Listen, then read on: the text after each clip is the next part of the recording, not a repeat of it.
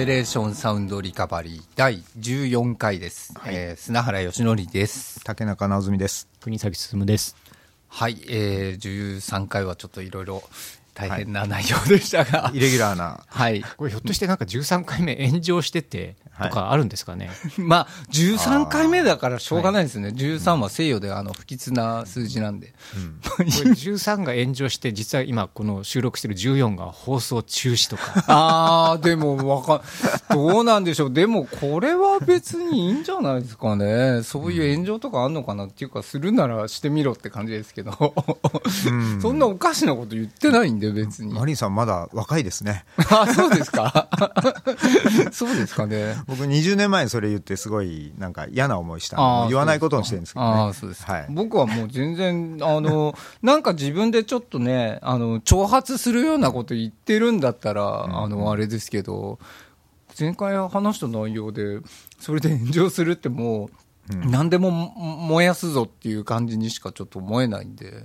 そうですね。一つ一つこう処理していく感じ。うん、まあ、もっと、まあ、本当にみんな冷静になりましょうよっていう、あの、ことを僕はまあ言いたかったわけで、で、今回はですね、あの、はい。冷静に、また、あの、元の内容に、はい。えー戻ってお話ししますけれども、えー11回目と12回目にですね、あの、寺本さんにはい。来ていただいて、はい。いろいろ、あの、お話ししていただいて、あの、話はすごい盛り上がりましたよね、あの時も。なんかもう、いいつもこの中にいるかのような、この会話のパス回しで、全く違和感がなかったわけですけども、はい。なんかフィードバック、どんなフィードバックがありましたか？あの自分のところにも結構ありまして、まあ普通に聞いてらっしゃる方から、あほん本当に作るんですね。作れちゃいそうですねみたいなあのはやっぱたくさん寄せられましたし、はい。あとはもう、えー、と普通に本当にメーカーの方からはい。反応ありましたねあ経営者さんですか、ね、あ。経営者さんで。あー経営者さん経営者はい。はい。経営者さん経営者の Y さんっていう人とはい。O さんっていう人からはい。あの協力しますよ経営者のあの力でって どういう協力をしていただけるんですかね。なんかありがたい話なんですかね。作るうんのを一緒に作りたいってことなのかもしれない。ですね。マリンさんのところにも何か反応ありました？あの、実は私、経営者のその、王さんと Y さんと食事をする機会がありまして、それは実はあの別早い。件、別件だったんですけどはい、うん。別件で、その、配信でこんなことできますっていう話をちょっと聞きたくて、あの、はい。一緒に会ったんですけども、その際に、いや、聞いてますよって言って、あポッドキャスト、うん、で、あの、いや、あの、音のことは今、こんこんな感じで進んでますけど、じゃあ映像どうするんですかって言われて、はい。映像って言って、映像って何？と思って、いろいろ聞いていくと、まあ音楽って MV ってあるじゃないですか。ありますね。で、あのレコード棚、人んちのレコード棚をこう想像したときにですね、ザーってレコードが並んでますよね。うんうんだ右側の奥に、ちょっとイレギュラーなその棚があって、うんうん。ストップメイキングセンスとか、こう VHS の背がこう見え見え見えるわけですよ、ね。なるほどはい。で、ああ、そっか、そういや忘れてたわと思って、そのビデオ、ミュージックビデオっていうの昔からありますけど、そういうことは考えないの？って言われて、あ、それかん全然考えてなかったなっていうような投げかけであるとか、まうんあ、あとこんなことはどうするんですか、あんなことはどうするんですかって、まあ、いろいろいろいろありましたけども、まあ、そういう話を、もしました。はい。へで、なんか、あれですね、あの、いろいろ言っていくんで、そんなんだったら、来たらっていうふうに言ったんですけど、いやいやいやいやって言ってましたけど、でも、でも来るでしょう来たがってる感じでしたよね。ーじゃあ、いお二人をはい。呼んで、ええで、その詳しい話を、はい。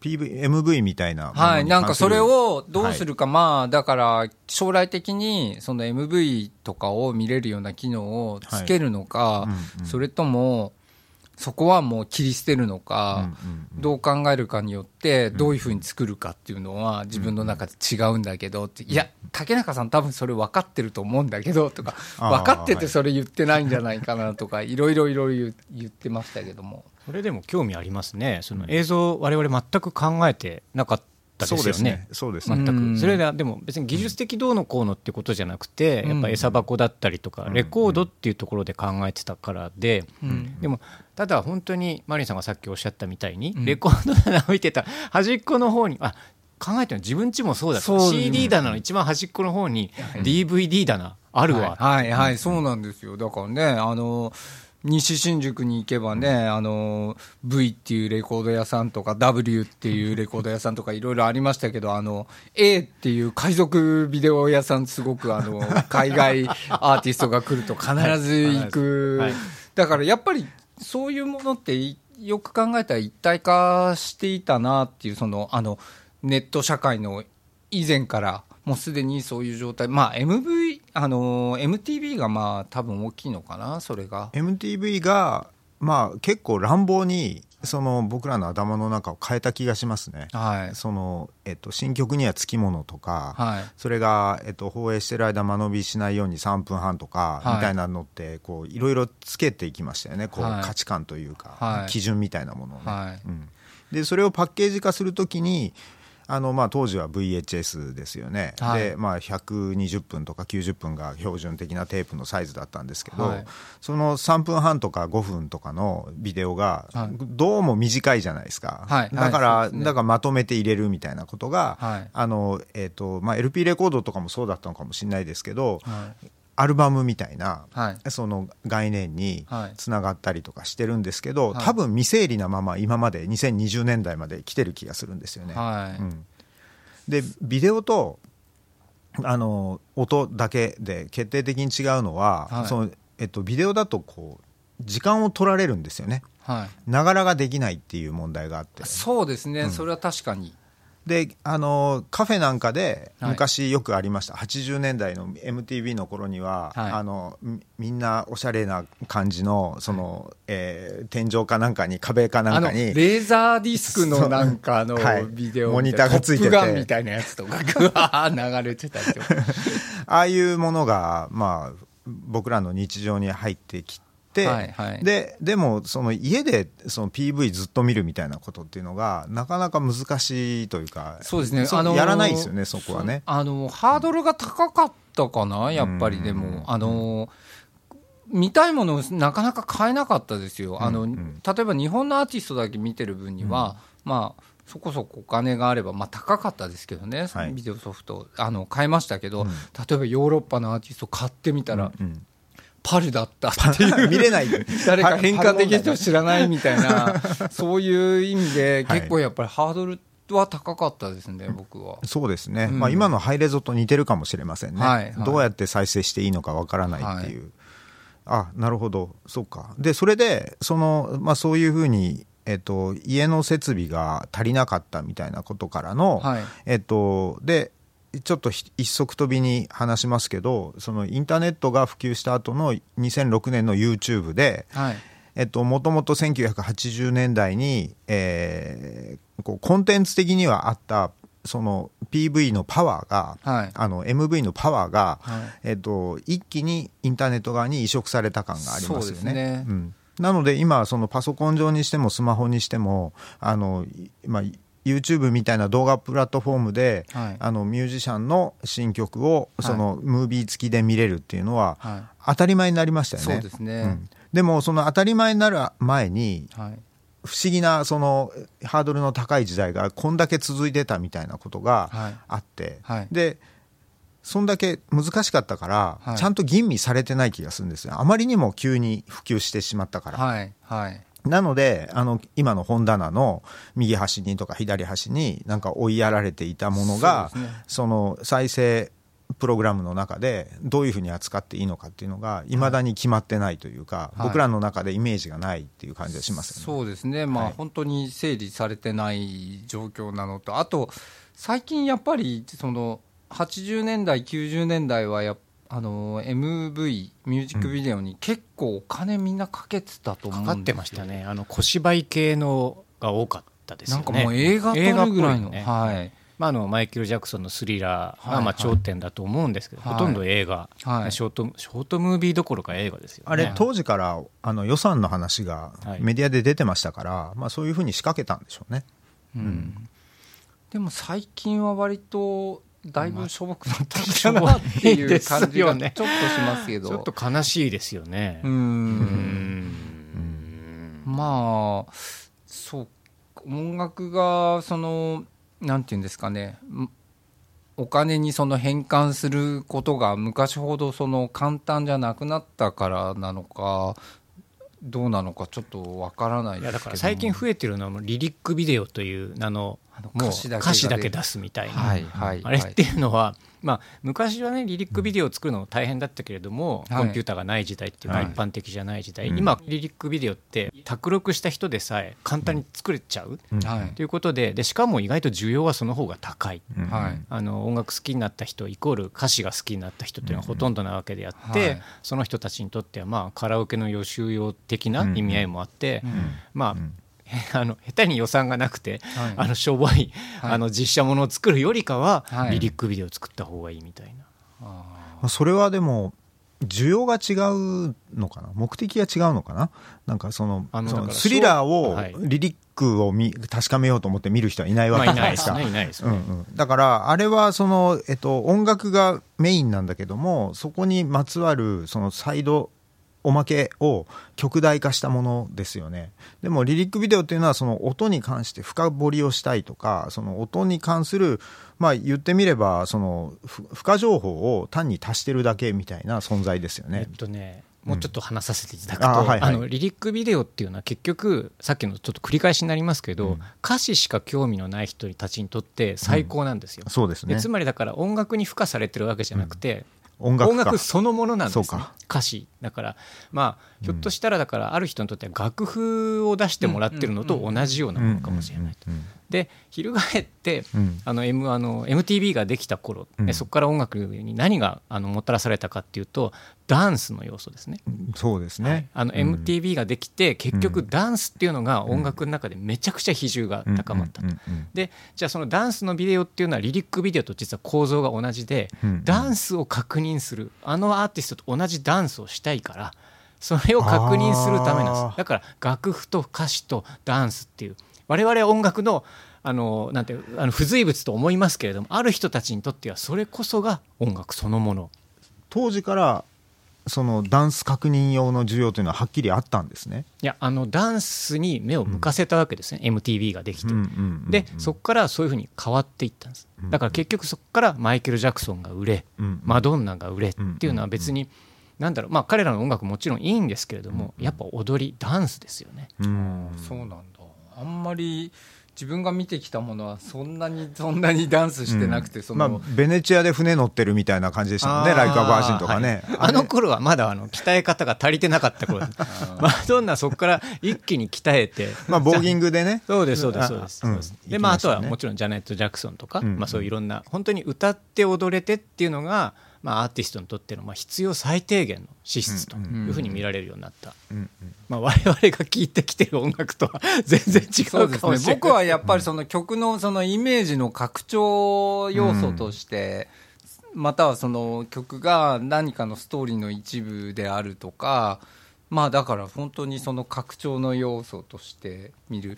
まあ僕見てきたのそういうあの大メジャーなねマドンナとか普通にそういうのはあの見ましたけどマイケル・ジャクソンとか、まあ、流れてるんで見るんですけどやっぱディーボのビデオ面白いなとか、そうなっちゃうんで。そういう曲のイメージの拡張じゃないんですよね。だから本当にある人にとっては曲そのもの。うん。だからそれはリリック歌詞であったりとか、うん。ダンスであったり、そうすると、そういう、その、まあ、映画的な作りのものと、それからその歌詞なりダンスなり、その歌そのものの、えー一部であるビデオっていうものは扱いを変えなきゃいけないっていうことですかね。どうなんでしょうね、うん。自分は正直リリックビデオとかあの全く興味ない、あの現象としては興味あるんで、たくさん見たりしますけど、うん。あの純粋に楽しめるかっていうと、うん。なんかあまり楽しめない、まあ、なんだろうな。普通にこう音楽聴く時も歌詞カードをじっと見ながらっていうタイプではないので、まあ、あんまり多分言葉入ってこないで聞くタイプ、僕も。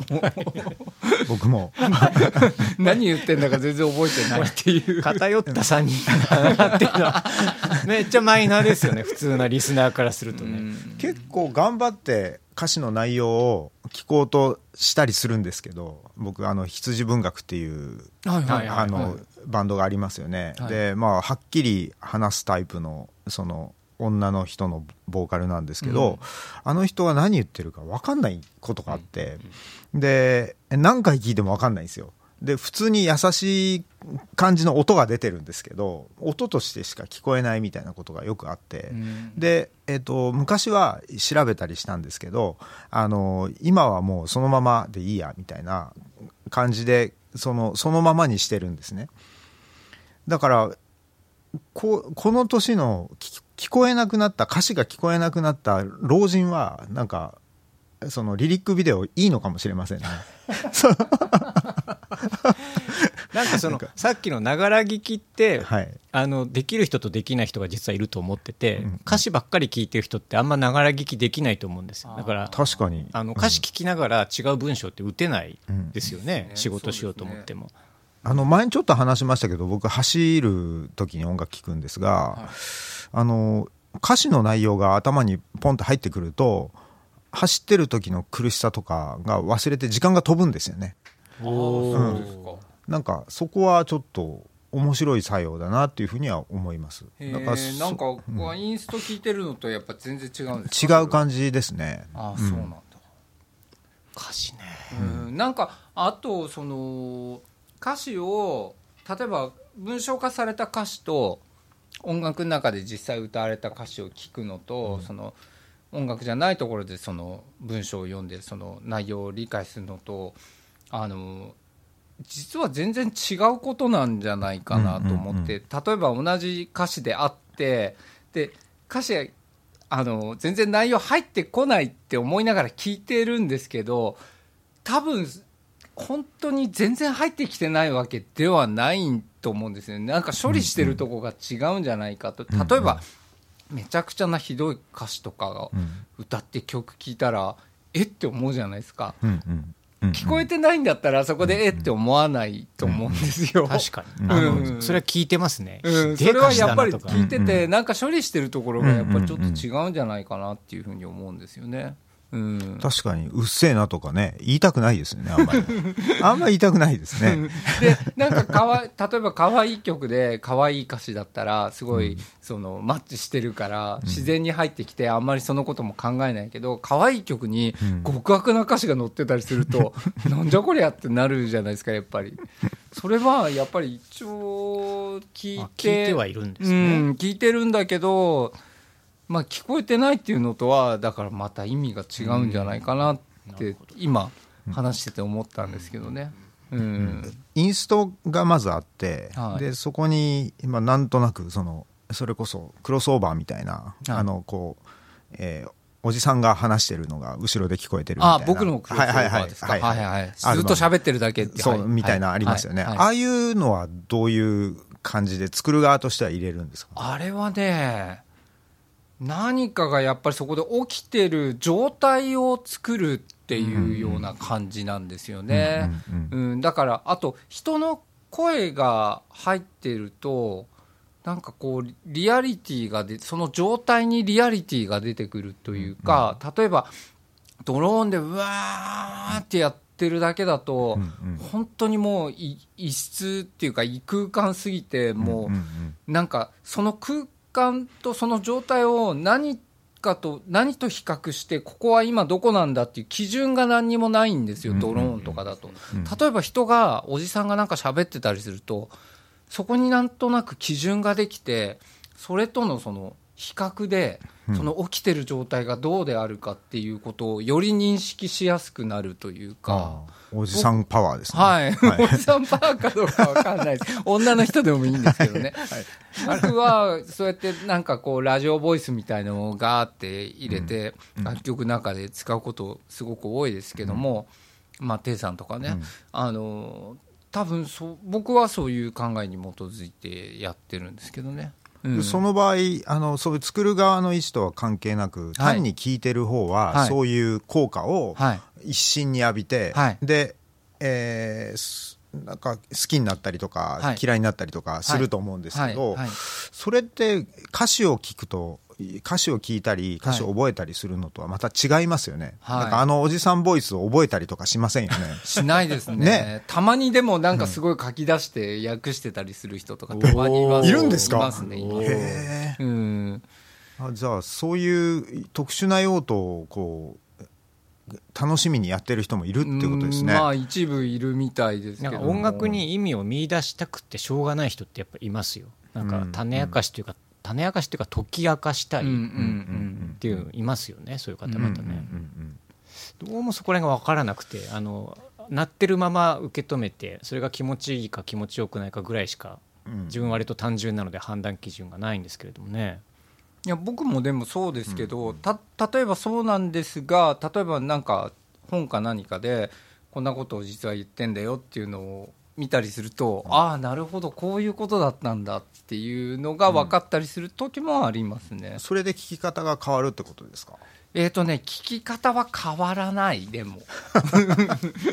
いやもし全然意外なことを言ってたら、でもちょっと変わるかもその時は。自分が予想してなかったことと、うんうんなんか僕、英語全然そんなに綺麗にあの聞き取れないですけど、でも何のこと言ってるかっていうのはなんとなく分かったりすることがあるんで、でそういうのを見て、役を見ると、え自分が考えてたのとこれ全然違うこと言ってんじゃんっていうふうに分かると、うんうん。なんか前とは聞き方はちょっと変わるかも。うん。シーンが正確に思い浮かべられるからそこそういう意味ではあの影響を受けるかもしれませんね。そうですね。えっと、えなんだっけ？YMO のはい、風満中が出てきてたね。あ中国女。中国女か、はいはい。あはい。フランス語の女の人の声ですか、はい。そうですそうです。あ中間に出てくる、はいはい。はいあれはその中学ぐらいの時は、はい。もう全然聞こえないんですよ、はいはい。何言ってるか分かんない。なんかちょっとおしゃれなはい。中,、中華風のみたいな感じで聞こえてたのが、はい。聞こえるようになってからは、はい。なんかこうまあちょっとふわふわした女の人が、はいまあ、特に意味はないんですけど、はい。なんかこう情景をいっぱい説明してるみたいなのが分かるので、はい。その、えー、とあの曲にこうまつわる頭の中のイメージがガラッと変わったっていうのは覚えてますね、ああそうなんだ。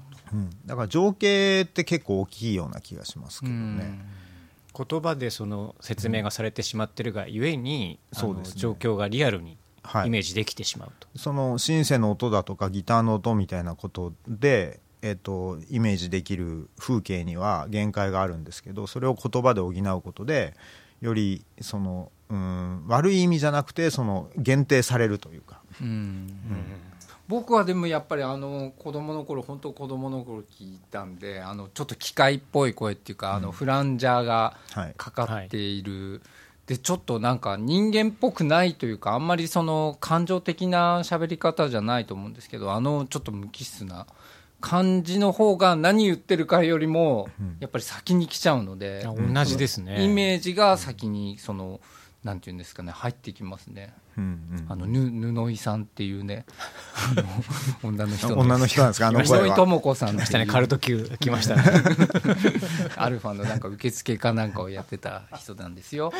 はい、いやいい声ですね。いやいい声でね僕もねあの自分のうんでなんか喋ってほしいなと思ったこと結構あったんですけどまあ実現しなかったですけどあとね細野さんのえーっと「オムニサイトシーイング」っていうアルバムの「ラフガス」っていう曲にも同じ人の声あの全く同じような感じで布井さん。はい。同じ方なんだ。同じ人です。あのクレジットもされてるんですか？多分されてると思うんですけどね。最近のは私がマスタリングしたんで。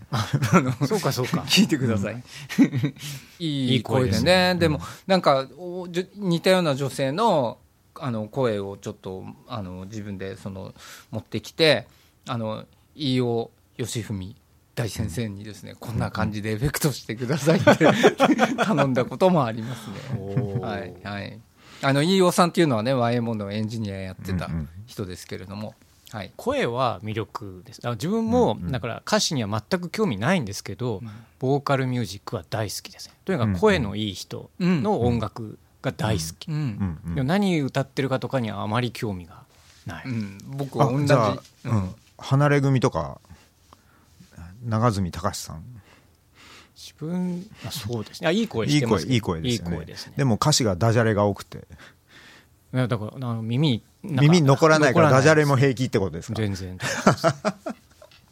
声はだから、まあ、特に変わった声の人が好きですね。もうパッとなんか1秒聞いただけで特定されるようなあの清志郎さんみたいな。あそうですね。清志郎さんだったりとか、まあ、最近やっぱお仕事してる方でいうとあの青葉一子さんとか。ああそうですね。瞬間で分かる声っていうのは好きですね、うんうん。あの音楽だけじゃなくて実は人の声の好き嫌いって実は結構ないですか？いやこの人の話してる声でもそうですけどいやこの人のありますあります。あの話してるはい。声あんまり好きじゃないとか。この周波数特性的にちょっと苦手だなとかなんかありますよね話し方とか。うん。話してる時は、あの会話ですから相手の言葉の意味もちゃんと聞きながら そその時は聞いてないよってわけじゃないんで 聞くんですけど その時はだから声質と、はい。はい。あとその喋り方？喋り回し喋り言い回し？うんうん。がすっごい気になったりとか。そう仕草もありますね、う。ん。うん。それは気になります、ね、あとその例えば異性の好き嫌いっていうのを判断する時の材料も大きいですよ。結構実はなってんじゃないかなってはい僕は思いますけど、私変な話をすると、はい。声いいってよく言われるんですよ。声いいですよね、うん。ありがとうございます。お二方とも声すごくいいと思いえます、本当ですか？で悲しいのはあの若い頃大学生ぐらいの時かな、はい、国崎君声はいいよね。わ。すっげえショック。なんか女の子と多分電話してたと思うんですね、はいはいはい。そしたらそう言われてもううんチェって感じですよね、いや声ね二人ともいいと思いますよ。僕自分の聞いてるとなんだよこいつって僕だけよくないなって僕も全く同じことを自分の声に関しては思ってますよね。あでやっぱり自分の声ってなんかあれなんでしょうね。やっぱりその普段その、うん。録音して聞くのと自分で話してる感じと違うじゃないですかやっぱり、違いますね、まあ、最近は割と録音する機会とかが増えてるから、だいぶ体制ができてますけど、昔レコーダーがあんまり世の中にない頃は、自分の声とって聞くと、これ誰ぐらいな感じで違和感ありましたけどね、でもマリンさん声いいですし喋りもねすごくいいい感じで。なんかあの某 FM 局での某バンドの特番はいはいはい。非常に。終わりましたけど。あれ終わっちゃったんですかあれ？あ終わりました。あれ打ち切りでしょ、はい、はいそうです。打ち切りなんもうですよ。全部全部終わりです。はいそうです。終わりなんだ。終わりなんですよ。アーカイブをどうにかね売るとかできないんですか？どうなんでしょうね。うん。ラジオ局に聞いてみましょうかってあの私かなり縁の深いラジオですよね。局そうですよね。そうだそうだ。そうだそうだ。こうアンダーグラウンドで流通するよりはなんか大っぴらに出た方がいいですよね。ですよね、うんいやあのビデオの話から音声の話なり、あ戻らないと。いやあの面白いですし、その今アーカイブってことでも、うん。そのねさっきの MTV とか MV の話に強引に戻すと、最近その80年代の,、はい。あのミュージックビデオのリマスターって HD 化がぐいぐい進んであるじゃないですか映像ですよね。映像。あれすごいなって思って。割とちゃんとやってなかったところで、いつもその見ていてあの汚いな画質これなんとかなんないわけ。しかもその放送局にその配ったビデオテープのままになってるから放送局によって画質がこううわ汚ねえなとかっていうのもあればあまあまあ見れる画質だなとか。でもともとあれですよだからビデオ時代だし、まあ、はい非常にまあなんていうんですか解像度も荒い、はい。でそれを今保管する技術がはい、進んできたってことですまあ、ね。機械学習のおかげですね、なんかそういうのがどんどんね今 HD 化っていうかリマスター化されていくと、うん。まあある種ね、あのちゃんとしたコンテンツとしてまたねあの、いい楽しみ方ができるなと思いますね。ね。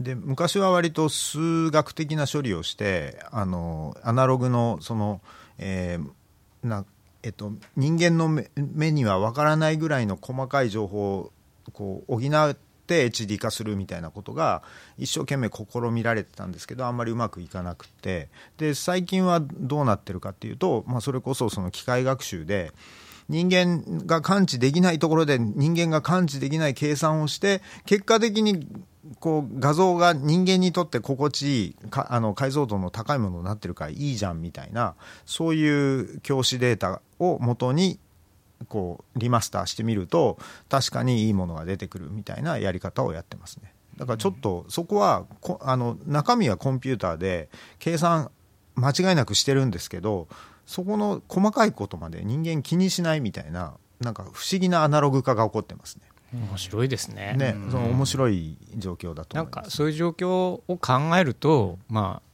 DVD だな、はい、今回のプロジェクトの中で、はい、なんかもう映像はカットってことではなくて、うん、ちょっと一回考えてみる必要はあるんじゃないでしょうか、ね、じゃあその提案をされた経営者さん。はい、経営者の王さん。Y さんね、はい、はい、呼んでみましょうか。はい、はい、来てくれるかな？来てくれいや来るでしょう。もう来たがってたから。次回呼べたらじゃあ呼んでみましょうか。はい。でこの回のうちにちょっと話をしておきたいんですけど寺本君にしても王さんにしても側面支援みたいなことをしてくださってものすごくありがたい。そういうオファーを多分王さんもしてくださるんだと思うんですけどなんかねちゃんとじゃなくてもいいんで書ける人の協力も欲しいなと思うんですよね。行動をかける。はい。あの、はい、まあ今のところその iPad をメインターゲットにするみたいなことが寺本君の提案だったわけですけど、はい。はい、まあそれにはいろんなツールがあって、でいろんなそのまあ選択肢があるわけですよ。